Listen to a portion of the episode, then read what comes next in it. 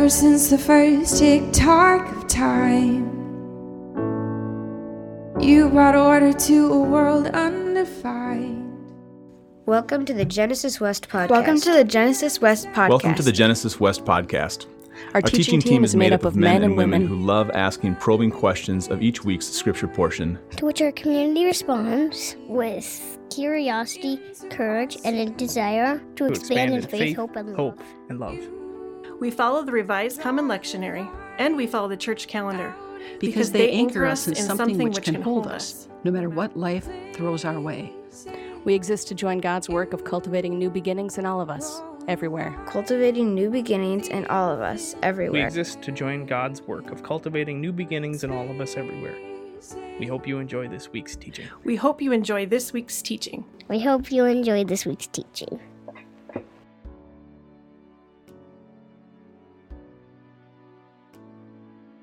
Time and time again throughout the Our second scripture reading today is from 1 Samuel, chapters 8, verses 4 through 20, and um, chapter 11, verses 14 and 15. Then all the elders of Israel gathered together and came to Samuel at Ramah and said to him, You are old, and your sons do not follow in your ways. Appoint for us, then, a king to govern us, like other nations. But the thing displeased Samuel when they said, Give us a king to govern us. Samuel prayed to the Lord, and the Lord said to Samuel, Listen to the voice of the people in all that they say to you, for they have not rejected you, but they have rejected me from being king over them. Just as they have done to me from the day I brought them up out of Egypt to this day, forsaking me and serving other gods, so also they are doing to you. Now then, listen to their voice, only you shall solemnly warn them and show them the ways of the king who shall reign over them. So Samuel reported all the words of the Lord to the people who were asking him for a king. He said, These will be the ways of the king who will reign over you. He will take your sons and appoint them to his chariots, and to be his horsemen, and to run before his chariots. And he will appoint for himself commanders of thousands and commanders of fifties, and some to plow his ground and to reap his harvest, and to make his implements of war and the equipment of his chariots. He will take your daughters to be perfumers and cooks and bakers. He will take the best of your fields and vineyards and olive orchards and give them to his courtiers. He will take one tenth of your grain and of your vineyards and give it to his officers and his courtiers. He will take your male and female slaves and the best of your cattle and donkeys and put them to his work. He will take one tenth of your flocks, and you shall be his slaves. And in that day you will cry out because of your king, whom you have chosen for yourselves. But the Lord will not answer you in that day. But the people refused to listen to the voice of Samuel, and they said, No, but we are determined to have a king over us, so that we also may be like other nations, and that our king may govern us and go out before us and fight our battles. Samuel said to the people, Come, let us go to Gilgal, and there renew the kingship. So all the people went to Gilgal, and there they made Saul king before the Lord in Gilgal. There they sacrificed offerings of well being before the Lord, and there Saul and all the Israelites rejoiced greatly. The word of the Lord. One of those thanks, I think, be to God after a passage like that. Thanks, Bree. Uh, hey, everybody. My name's Steve, and uh, I am the pastor here at Genesis. Welcome to those of you watching on Zoom and on YouTube and Facebook, and welcome to those of you in the room. Man, it's good to be together. I'm, I'm still getting used to it, right? I was talking to people earlier, and it's like, wait a minute, I'm actually shaking hands with people. Is that okay? I'm, I'm not wearing a mask. Is that okay? And it all feels weird, and we can embrace the weird, right? We've done that before. Uh, that's about all we've done in seven years as a church is embrace the weird. Uh, so I want to open up this time this morning with a couple of questions. These first ones aren't all play questions, they're just helping us frame what we just heard. And Bree, nice job reading so many Gilgal and all just weird words and just, just beautiful job. The first question I want us to think about and reflect on is this How does God respond when we ask God for something? The people in this portion essentially asked Samuel slash God for a king, like all the other nations.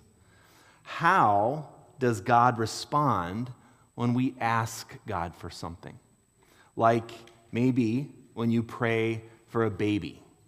My wife Mary and I had infertility for seven years before Isaac came to us.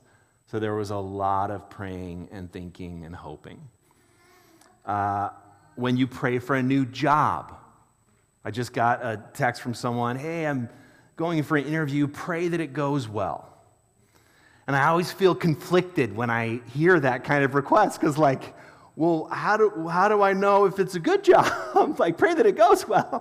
I'll pray for you. You know, it's, anyway, this is just my over analytical brain going crazy, right? Um, but also, like, when someone prays for a baby and they get a baby and they go, oh, thank God for providing us a baby. And I want to celebrate and say, yay. But then also, I want to say, yeah, but that person over here that's been praying for a baby for seven years and still hasn't gotten it, what does that mean? Does that mean that person's bad and this person's good? No. But that's why I, I feel conflicted when we, oh, I want to say, yes, thank God for answering prayers, but then I also want to say, what happens when God doesn't? Or is that God answering a prayer? Ah! Um, what about when you pray for healing? One of my friends just texted me. He lives down in Texas. Uh, and his wife just found out she has breast cancer. So we're praying for him and for her and for them. How does God respond when we pray these beautiful prayers? Now, if you pray for a parking spot, I'm not sure that that falls into that same category. Oh God, please give me a close parking spot. Or what about when you ask God for something and you get it, how do you respond? When you ask God for something and you don't get it, how do you respond? And can we climb out of the binaries that there's good responses and bad responses? And can we enter into the reality that there's just honest responses?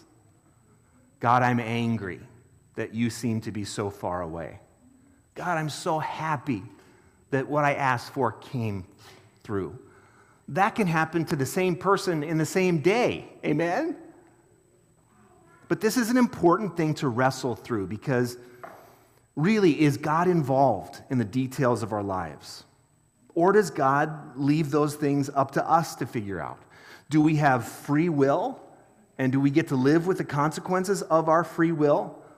Or is God sovereign over all things? Or might there be a better way of imagining the intersection of God's activity and our response and our actions? That's what this portion is going to cover. So we'll be here till about 5 o'clock. I hope, uh, hope those donuts last.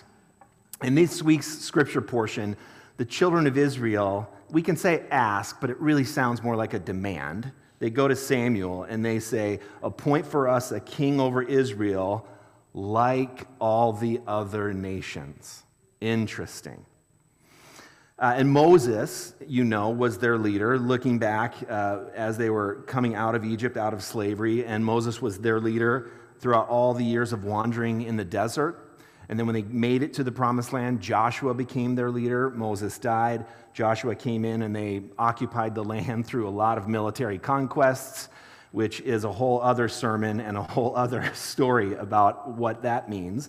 But they did. And currently they're being led by Samuel, who's a judge. But just so you know, uh, maybe let's just let this be a uh, uh, spontaneous all play question. Who was the first judge? Anybody know? Allie, you know. She was a woman Deborah. named Deborah. The first judge in the history of Israel was a woman. Boom. Drop that mic. Okay. This portion allows us to glimpse a behind the scenes conversation between Samuel, who's appointed leader over the people, and God about how they feel about this request. And I think it's so delicious because when we are on our side, we're asking God for things, we don't get that behind the scenes look. We just have to wonder is God listening? Is God active? Is God going to respond? But in this portion, whether it's a good request or, or demand or not a good request or demand, it is simply a view into the mind of what God thinks about when we ask God for things. And so it's so interesting. So we are going to ask an all play question now. And all plays are designed to hear the voice of the chorus. Online, use the chat. And right here in the room, just shout your answers out. And I want to um, remind you that answers to all play questions are just conversation starters, right? You don't, don't rack your brain and try to get the smartest answer or the coolest thought. Just, just shout out what comes into your mind. And what we believe around here is God will help usher us into beautiful, bigger, and better conversations when we hear more voices. That's how that works. So, first all play question is this, and this is an important one. What are your questions and comments about this topic so far before we begin?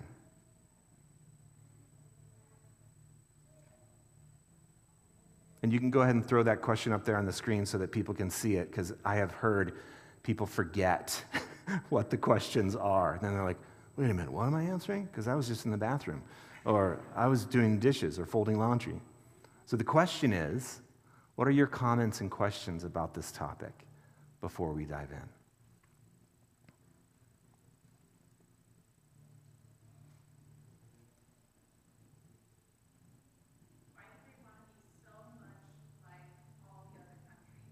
Yeah, Cassandra. Why did the children of Israel, who are called out to be God's people in the world, to bless the world, want to be like everybody else? Why? That's a great question. I'm not going to answer it, but that's a great question. And I think it plays into why they want a king. What else? Questions or comments, observations about this topic or this portion before we start?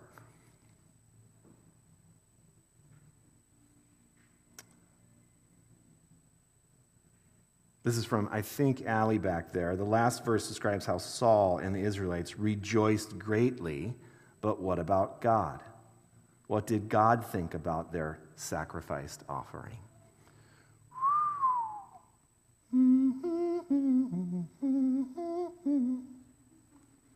That's awesome. What a, what a great question. Other thoughts or comments?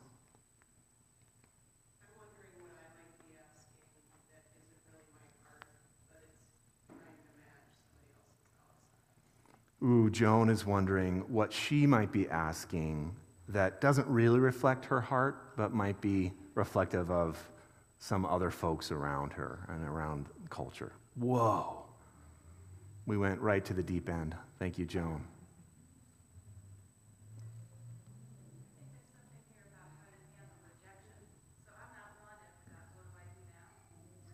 Oh my goodness, Jane. There's something about rejection. If I'm not God's, then what do I do now? Is that what you said? If I'm not wanted, right.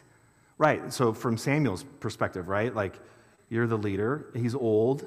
Poor guy. He's been knocking it out for who knows how long, without a sabbatical probably. And then you're old, your sons don't follow in your ways. We want a king. Off with your head. People are so sweet and gentle. Isn't that great? They're just so nice to, to church leaders like Samuel. You guys are pretty nice, actually. I'm pretty lucky. But what else? Thoughts, comments, questions? About to move on.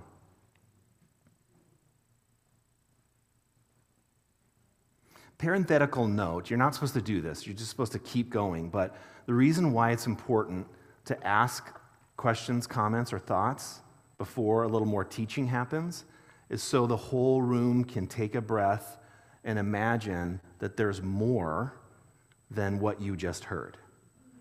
You know, so when someone else says, Oh, how do we deal with rejection? You might think, I didn't even think about that. Or someone says, man, I, I really makes me wonder what I'm asking for that's not in my heart. Oh, I didn't even think about that. And so we can start to enter into the conversation already from a much more broad place. That's why we do all plays. That's why we take time to do those. Uh, from Laura online, I wonder what my own deal is with being afraid to pray for things because I'm scared they won't happen. Yes, right? When you get so in your head about does God give things, does God not give things, that you stop asking altogether, that's a deal. I've been there. Thank you, Laura. Gold stars for you. so, verse 4 Then all the elders gathered together and came to Samuel at Ramah and said to him, You are old, and your sons don't follow in your ways. Appoint for us then a king to govern us like all the other nations. All play question number two. What do you notice about this interaction? The elders gathered together. They came to Samuel at Ramah, and they said to them, You are old. Your sons don't follow in your ways. yeah, this is not Minnesota. They don't have, they, they are direct. Thank you, Jason. There's obviously been a lot of processing prayer for Samuel, probably, prayer meetings. Uh, let's pray for Samuel. He's old. And, and he doesn't, you know, he's not fulfilling what we need him to fulfill. And, and so who's going to say it? You know, you can just, you just can imagine it. This, this gathering of elders. Psst, you go, you go, no, you go. You said you were going to say it. You say it, you say it. No, you say it. Okay, I'll say it. And then they say it. What else do you notice? Uh, from Mary uh, online, they don't ask questions, they have already decided. Who? what else? What do you notice about this interaction?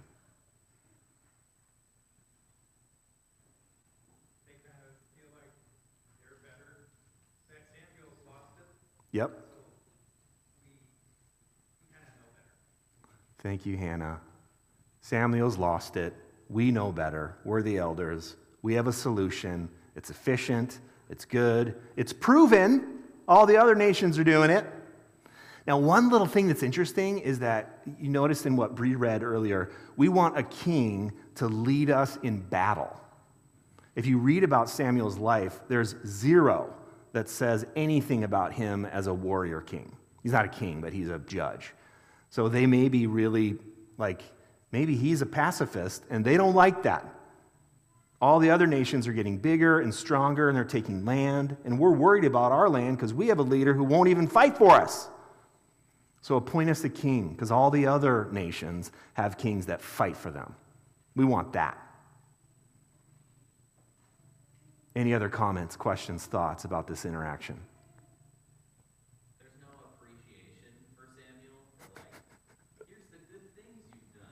Right. Right. There's no appreciation for Samuel. Here's the good thing. You know, at least give me the sandwich, you know, the yes, you're good, no, you're not good, but yes, you're good. You know, that that that strategy for dealing with conflict. We love that you're so great with now your kids are not that good. But anyway, um, catching up online from TJ in Milwaukee, actually from Rebecca. They compare themselves to other countries. That's a noticing, right? And that's interesting that they do that from Allie in the back. In Hebrew, there's a polite verb demand and a not polite verb demand. The appoint for us in verse 5 is the not polite verb. So this is not a request, this is a command.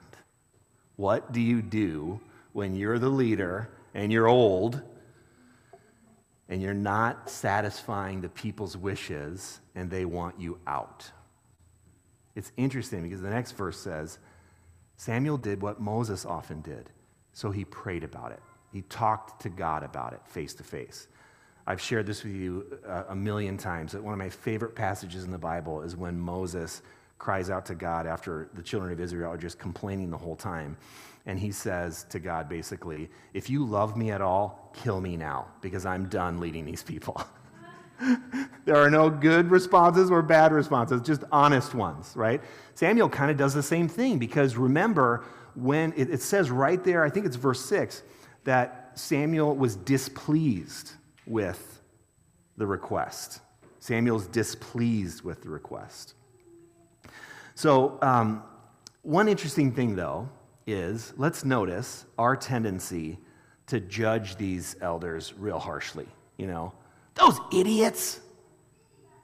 Don't they know better to don't, don't they know better than to appreciate? Don't they know better that this is not going to end well? Saul's the next guy. He goes crazy. It's not a good thing. This starts a whole ball rolling, but we then, right? It's so easy to cast judgment in real time because we know the rest of the story. Let's not be too harsh. Let's instead remember the times when we've demanded something from God which felt reasonable to us, but which may have lacked imagination, to put it politely. You ever been there? Come on, God. I remember one time I didn't get a job that I really wanted, and I was having this conversation with God. And I remember the green ottoman that we used to have, and I pointed at the ottoman and I said, Now the ball's in your court, God. what? Where was the ball? No good responses, no bad responses, only honest ones, right? But I imagine just a, Oh, honey. Oh, honey. Okay. You need some juice? Okay. Ball's in my car. I'll, I'll, I'll take the ball. It's good. I'll just. Okay. Uh, so we see the children of Israel seeking to abandon in this with this request the mystery of walking with a covenant God so that they can have what all the other nations have. That's what we see. Whether it's a good request or bad request, it's, it's saying this whole walking with you in community and in covenant community and following your ways is just far too messy. You ever been there? It, it's just far too difficult. I wish it was more straightforward. I mean, the Ten Commandments are fairly clear, but even that, there's a lot of wiggle room, right? What does it really mean to covet? So we want something more straightforward a king to govern us, a king to tell us what to do. You ever been there too? I want some, I'm tired of deconstruction. I want some, I want some, some rules and I want a box to fit in. I want to understand stuff again. Well, in Genesis 17, verse 1, just to go back a few generations, we get a glimpse into the kind of relationship that God desires with us. So I'm going to read it to you. This is Genesis 17:1. This is right before God proclaims God's covenant with God's people. When Abram was 99 years old, also old, probably older than Samuel was at this point, the Lord appeared to Abram and said, I am God Almighty.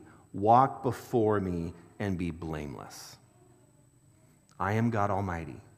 Walk before me and be blameless. Now, we got to get nerdy and get Hebrew here because the, the, the translations here are terrible, honestly. Walk before me literally means walk to my face. We taught about this a, a few weeks ago, but you know, like if, for those of you who've had kids, you know when your kid is just learning how to walk and they kind of had that, had, they have that like, you know, but they're looking right at you.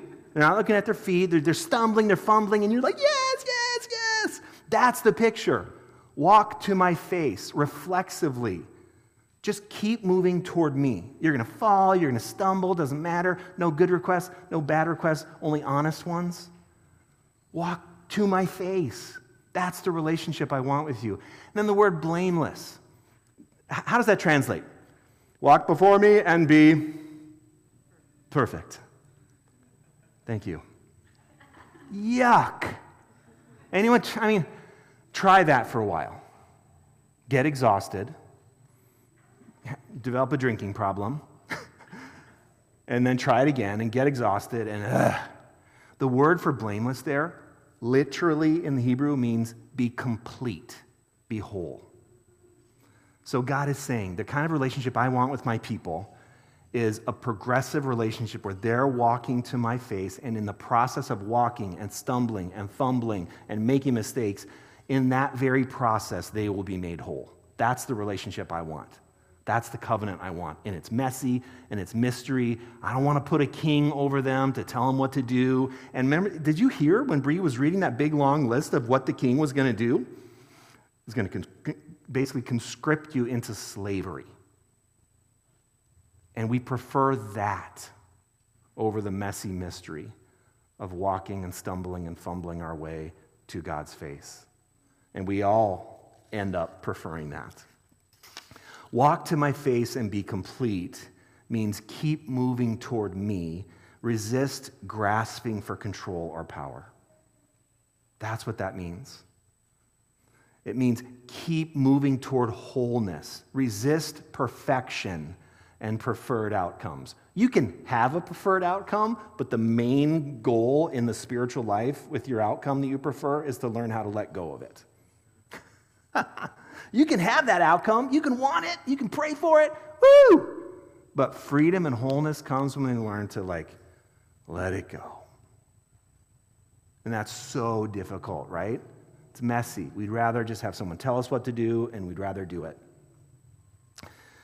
This is what I want with you, God says a moving, living relationship where your life is a process of me helping you become whole through good and bad decisions, not by getting it right. I heard someone say once the best way to learn is to fail, but none of us like to fail. So very rarely do we, are we in a good position to learn. if we avoid failure, so, walking toward God's face is saying, I am going to screw this up multiple times in multiple ways. I shared with you last week that one of my people in my life told me last week because I was bemoaning the fact that maybe as a pastor, I sometimes hurt people. I don't want to do that. And they said, 100% you have the capacity to do that, and you don't want to, but you have done that.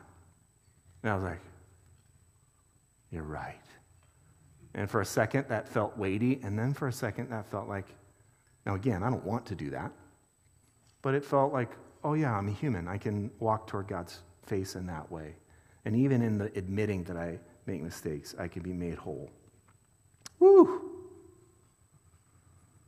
So, confession. Maybe you want to join with me in this last confession. I regularly reject God being king over me. Any takers on that one? I regularly believe I can handle my life and my situations on my own. I am the king over my own life and over as many people as possible, as allow me to be king over them. It's about my kingdom.